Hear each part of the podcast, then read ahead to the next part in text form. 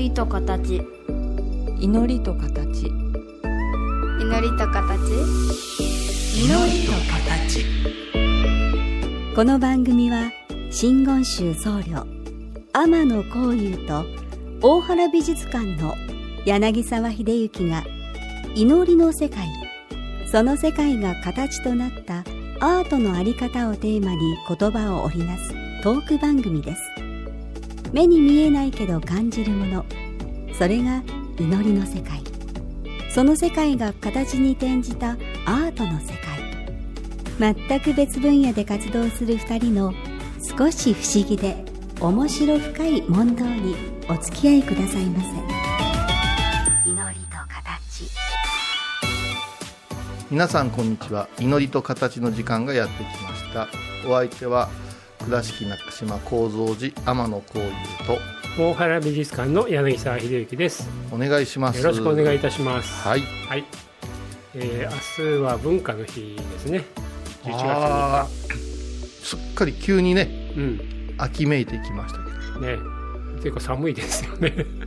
ど 寒いですよね。寒いです。うんうん。でもこういうさん最近あの手の中から生まれてくるもので新しい建築シリーズが現実シリーズはい。始まったというかはあ始まった。まだギアが入ったそうで、えーそうですね。ややりたいなと思ってね。うん、あのー倉敷の西八に、はい。えー、オムドニンナ寺の真言宗の返上院さんというお寺あがああって、はいはい。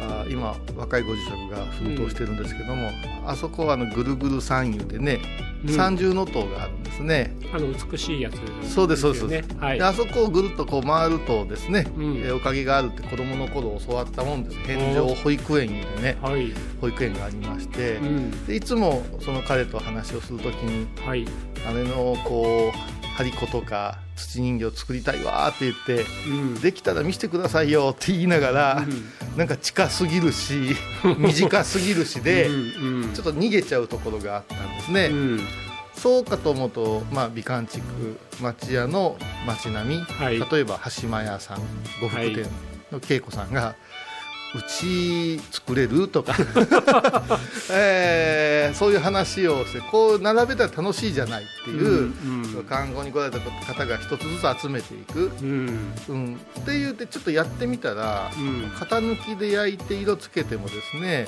まああの変形もするし、うん、キャンバスが歪んだようなもんで,、うん。で窓の置き方変えると違う建物になったりしてうん、今度はあのあの辺り本町の方々がうちの家どれやろって見に来るようになったんで そこ意識はしてないんですよって言いながらうん、楽しくやってたんですけど、うん、あの四国の六番札所に安楽寺というね、うん。温泉山安楽寺。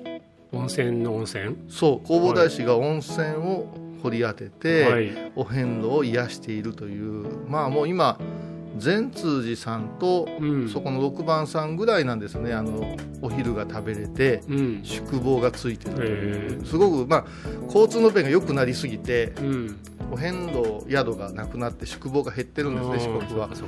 そこも頑張ってらっしゃってそこに私のあの、まあ、御仏ガチャポンとか、うん、旅する坊さんとかいう作品があるんですけど、はい、その流れでご住職があのこう一台で作り上げた多宝塔っていうものがあってうん、多宝塔って三重塔ではなく二重塔うん、なんですね、こう真言宗独特密教建造物。なんかあれですよね、四角と丸と三角が組み合わさったような形さそうですそうです。だからあの毘沙門天の手の中にあったりさああ、そうかそうか。はい、うん。それから虚空蔵菩薩の手の中にあったりとかうん。仏の見教えがぎゅーっと詰まったうん、あー入浴剤みたいな。どどういう点で入い浴やいやだから湯の中中に入れたらぶわーっとこうああ、なるほど。あのおかげいただけるみたいな、うん。そういうもので、うん、これがね四角が1階はい、2階が丸。はい、そして、えー屋根がっていうことになってて、うん、あの宮大工さんに聞くと、うん、まあ生涯に一棟は建ててみたいけれどもうん、こういうものを建てようというお寺と出会うことはまずない。うん、それで今まあコンクリートで、うん、えーなんちゃって木造が多いんだなっていうことは聞いたことがあって、ここの6番の札所はその目印なんですね。あ多宝塔が境内の、うんそれでちょっと副住職様と話してる時にちょっとあの私の後輩に当たるので作ってみてくださいよって言われて、うん。でよし来たと思って今こねこねやってるんですよ。うん。あのまあ小遊さんが作られてるものの前にまさにその多宝塔のことをお聞きしたいんですけども、うん。なんか私なんかその四角と丸と三角が組み合わさることによって、うん。うん世界って言い方がいいのかな？もうなんか象徴してるっていうイメージがある。いわば建物の形にもすごく意味がありそうだし、はい。でも中には祀るのはよく三重塔とか五重塔とかっていうのはあのおしゃりシャリをそうです。ねあの収めますよね。お釈迦様のご遺骨の一流、このシャリというのは米粒大のもので、うん、シャリシャリっていうのはねあの隠語でいうところの寿司のご飯のことシャリっていうのもそこから来ていると、うん。それを一粒では目立たんから、うん。ああの崇め立て祀って、うん地中に植えたところのその上に新柱心柱と書いたうん。長い電線電信柱みたいなものをうん。5つずっと立てておいたら、ここにシャリあるよイコールお釈迦様がおるぞっていうシンボルだったんですけど、うん。そのままで倒れるからうん。日本人は中国人の、あの石材ではなくって、うん。日本独特のやり方地震が多いしということで、ヒノキでねうん建てたのがあの備中国分寺にもありました五重塔とか、うん。九重塔もあったりですね、うん。それから三重塔もそうでしょう、うん多宝塔っていうのはそれとは別の塔多宝塔は大きさには様々あれど、うん。まあ、色もあるんだけどもどちらかというとお宮さんのような朱色ではい、緑があしらわれてて、うん。結構派手派手しいうん、ですよものねで、うん。四角丸三角の融合まさにその物質を全てという包括した格好でうん。四方に扉があって、うん。その中に多宝ですからうん。多くの宝物イコール仏様がいっぱいうん。だから今あの入浴剤って言ったのは、うん。まさに栄養の塊が時を応じたらバーンと広がってうん。湯船にたくさんの、あのー薬効成分がなりのどいそで はい、ひとときその人に必要とあれば多宝塔を拝するだけですから、うん。見るだけでうん、その功徳に授かれるああすごいですね。スーパーエネルギーです、ね、そうですそうです。もうむっちゃくちゃ各もうちょっと入浴剤の説明でちょっとあの永長しやったと思ったけどだからすごいんですで、うんこの多宝塔がに出会ってこう歴代の和尚様がこう、まあ、瞑想の中で開くうんあエピソードとか、はいなかなかいろいろあってねうんありがたいで照明なんていうこう響きの中のメロディーがある節回しのあるお経があるでしょ、はい。それもねもともとはこの多宝塔の中から響き渡って。るああまだ修行が足りないから、うん。その外からこれなんやろ？うただ大日に言われてる仏がうん。あ他の仏様たちにですよ。うん。すごい仏の世界のことをうん。説明してる。ここが面白くってうん。密教っていうのはお釈迦様が一般の主情に説明しているを超越しましてうん。今度は仏様の親分である大地如来様が、はい。仏様たちたちにうん。説明をしている。説法されてる。説法されてる。だから、えー、真言宗の正さんあじゃりにならんとその説法はうん。聞けませんから、うん。えーその立場にならんと唱えたらいけないよっていうお経たちも存在するっていう、うん。うんそこがちょっとシークレット的だから、うん。密教。とい密教、う、うん。そういう意味でそういう意味でも密教なんですよね、うんそうですそうです、はい。だからそれをまあ旅の途中に、うん。そこのやっぱすごいシンボリックですからうん。かあの目に焼き付けてはい。まあだからといって模型で 多宝塔のプラモデル出てませんしね。うんとなった時にちょっと小さなものがお守りの袋の中に入ったりすると、うん。お遍路思い出さんかなとか、うん。お寺様思い出さんかなっていうようなそういう趣旨で作ってみようかな。なんか木のちっちゃいやつとかって昔から作られてませんあれはね多分五輪塔だと五輪とか、うん、あれはあのー高野山新別所いうところでも出てきたたくさんの五輪塔っていうのが、うんうん。供養塔、スーパーですよ、はい。あれは結構あの角柱を切ってね、うん。あの削って、ん。えー作るというあれはあって、うん。それから長石町石とかで長石堂なんかいうところの、はあの頭のとこもうん。五輪塔なんですけど、多宝塔意外と作られてなくて、うんこの多宝塔がまあ大事なところなんですけどあくまでも仏様のはい。入るう器ではないということなんですね、うん。多宝塔そのものがうん。仏の教えをバンバンに発信してるっていうところに面白さがあって。容器ではなくって本当に発信する塊ね。そのものでもあるしうん。もうその内部のなんぞうん。拝もうものならみたいな。うん。だからこの中であの感情という儀式が行われてるするんですけどこれはなかなか神秘的なもんですね。うん。でもこれねこういうさんが作られたのを今拝見してますけども、うん。四角と丸と三角組み合わせるのってそれはそれで難しいですよね。難しいですね。ね。それから屋根の反りがねそれね。反りがあるんですよ、ん。こうこう鳳鳳凰が羽ばたく格好なんていうのが、うん。こうなかなかな。あとねうん。住職になって、うん。まあ、檀家さんに「和尚おじゅっさん何が建物を次建ててえか?」とか言われた時に、うん。最終的に土地に余裕があって、うん。えー予算に余裕があったら多宝塔を建ててみたいですね。っていうのが夢なんですよ、うん。どの和尚さんも。うん。ただ一番一般の方に伝わらない。うん本をねうん。所蔵するわけでもないし、うん。お茶を出すわけでもないし、うん。シンボルなのでうん。多宝塔という考え方はうん。わりかし境内に理解でされなくって、そしてものすごく費用かかるからだから建築っていうと何か入れ物であったり、うん。機能用途って言った方がいいかな、はい。が先行してしまうから、はい。なんかその建築そのものが機能なんだみたいになるとかえって分かりづらいですかね。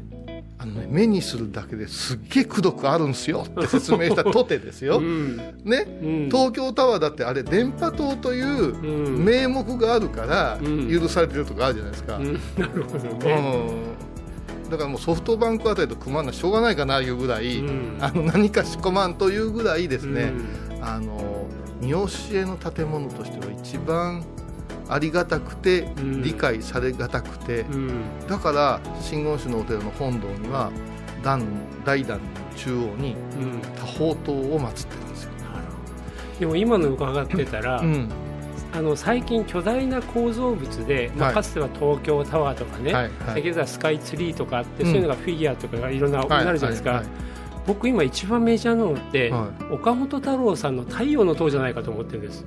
いよう言うてくれました。美術関係だとね、あのグッズたくさんあるしまさにあれって役割としたら本当にエネルギー体だけですよね。もう今すごいですよね。すごいですか？あのコップのフチ子さんみたいな あのコップの横にするガチャガチャのねうん。おまけもあのいろいろな格好をした太陽の塔があるし、本当？はい、それから、えー太郎マンっていう、うん。あの格好がヒーローになってるしうん。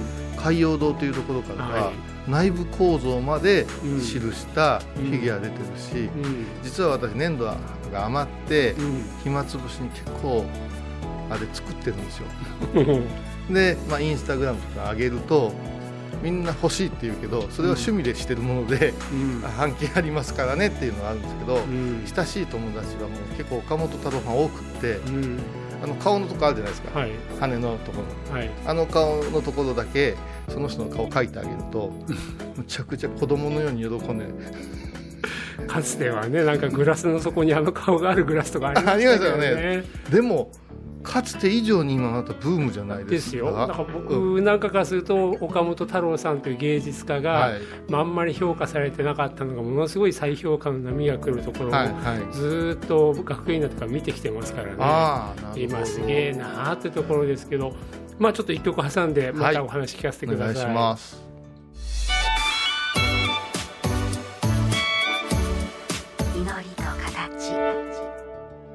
あのこういうさうんん。作られたこの多宝塔。はい。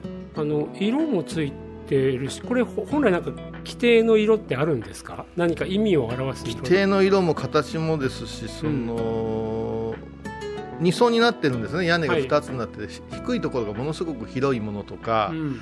丸のところの上が細かったりとか、うん。木組みがすごいなっていうのがあって、うん。えーなんとか式なんとか式って細かく言うとうん。ものすごくあるんですけど、うん。まあこの作品に落とし込んだ造形と色味っていうのがあって、うん。まず瓦の色グレーとね、それから朱色白それから金色緑というのがうん。トントントントンとあるとうん。多方とを示してるねといううん。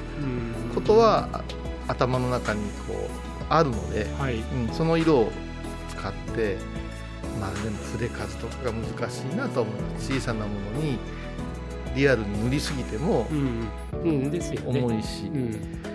うん。あのーさっきね建築の用途うん。と、まあ、用途がない建築、うん。用途がないとと違う、まあ、役割機能はいはいはっねりあるけどね。人としての用途と、ううんんそうですね、えーそういう問題とこれ彫刻と一緒になるけども、うん。表面に見えてる形と、僕らマスマスってつい言っちゃいますけど、うん。塊としての、あのー構造っていえうかな。それどう書くんですか？あ了解って日本語で言うと書きますね。量の塊。はあ、で英語なんですか？あだからうん日本の彫刻ってはい。基本的に木とか、まあ、を削って超濃くしてるわけじゃないですか、削る彫刻。うん。だけどヨーロッパって基本的に肉付けしていって、はいはい。作ってくるはいわけじゃないですか、足していってねで張り子なんかだったら張り子って、ううんんまあ、ここに粘土を足して足してっていうイメージもあるけど基本やっぱりが柄側っていうんですか？そうですね。表もともと木を木を削ったものに貼り付けていくからね、うん。うんでヨーロッパの彫刻と出会った日本の明治以降の画家たち画家彫刻家たちは、いかにその塊としての存在感を持つかっていうことにすごい不信するわけですよだから彫刻ってどうやったって、まあ、人間の体で言ったらばもう皮膚だけがポンってあるわけですよね、でブロンズ彫刻なんて中は全部空洞ですから、はい。でも実態は空洞だけどいかにその彫刻の塊が、うん。その塊としての力強さというか存在感というか、これを持つかどうかっていうのはすごい追求されてきたところがあるんですよね。ああで今拝見してると色彩はどうしても表面に乗るものですよね、はいだけど小井さんが作られたこれらうん。の多宝刀って、なんかマスボリューム？うん。これのポンポンポンっていうのがなんかちっちゃくって形もすごくうん。均等ではないけど、すごくそういうエネルギーが膨れてくちょうど風船がわーって膨らんだようなあああいう感じがあってあいいなと思って拝見してましたけどね。あありが。とうございます。あのー正直仏様から作り始めてこの道だから、はい。そのイメージがあるから、うん。色塗りながら扉とかをし四方に書くんですけど、うん、開けてみてえなと思うかなとかあ中中覗きみてえなとかあうん。どっか穴開けてうん 万華鏡じゃな見えるようにしてやろうかなとか、うん。そういうこう遊び心もあるのが一つと、うん。お土産物にしたい人と、うん。アート作品で見たい人の境界線を私が行ったり来たりするもんやから、うん。作品のファンの人悩むわけだけれども、うん。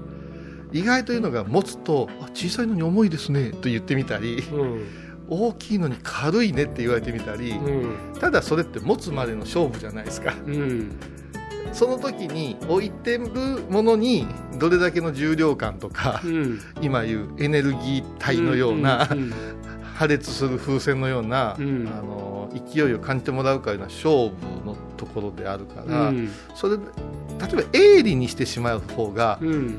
シャープなところの方がかっこよく見えたりするんですけど、うんうんそこをなるべくあの丸く 太くやっていくところに、うんあの重きを置いてちゃったんで今のその柳沢先生のそのあの評価嬉しいですね。そう。うん。今の丸く太くっていうのがなんかその了解はい。を表すのにすごいキーワードかなと思ってこあーうやってましたね。あとやっぱり中覗き見てえなっていうのは、はいはい。やっぱりなんかこの側だけがあるわけじゃないと、うん。要するに壁だけ立ってるんじゃなくてうん。なんか壁と内部空間じゃなくてなんかその形そのものにぐーっと膨れてくるような、発散するような感じを生んでるから中覗いてみてえなっていうんだって生まれてくるような気しますけど、ね、太陽の塔は、うん。あれって子供の頃ちょっと怖かったし、うん。なんじゃろうって思いをってたんですけど、うん。大人がやたら評価するじゃないですか。でなんかうん。あれが分かったらもうピカソ分かったみたいな言い方する大人が結構私の周りいたんだけど、へ内部まであったんだっていう、この設定資料を見せられた時に、うん。なんかものすごい現実に引き戻されたり、うん。あこんな子供のような心のものやったんやとか逆にあれは生物であってほしかったなって思ってみたりとか。あ の太陽の塔って本当に外から眺めたら、はい。なんか力がみなぎって、はい。ぐーっと膨らんでくるような感じですよね、うんでそれって時間はちょっとなくって、はい。場所空間だけあって、そこに力がみなぎってる感じなんですよね。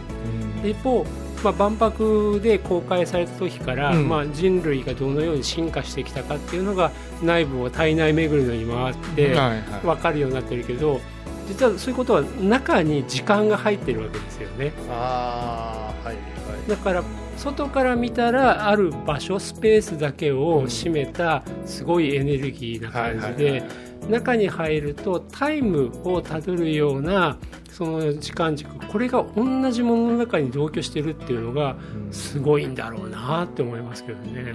だからあの後ですよね、うん。その岡本太郎的な人がうん。出てくるんでしょうけど、うん。ああそこまでの予算で任せるうん。いろいろなあシステムが崩壊するじゃないですか。はい。でバブル時期にうん。やったらコンクリートのうん。観音様作って、中歩かせるとか、ね もう今どんどんその取り壊しが始まって私だからその作った仏様壊すなよって思うわけでも本当ね今今だったらはい。太陽の塔作れないでしょうね、あだって今ああいうの作るって言われたらまさにそれこそなん物置でもなければね、うんなんか機能がないじゃないかってすぐ言っちゃうしもうこの対費用効果はどうなんだってなってくるし、あまあ、ある意味だから1970年のお祭り騒ぎっていうのがああいうものを生み出したっていうのもありますよね。ーありますよねでも財産ですよ。あ,、うん。あそこまでまだ盛り上がるジャンルとして残ってますからね、でもね美術の世界では芸術家岡本太郎ってやっぱり長らくそんな評価されてなかったんですよね。ああそうですか、うん。でもうん。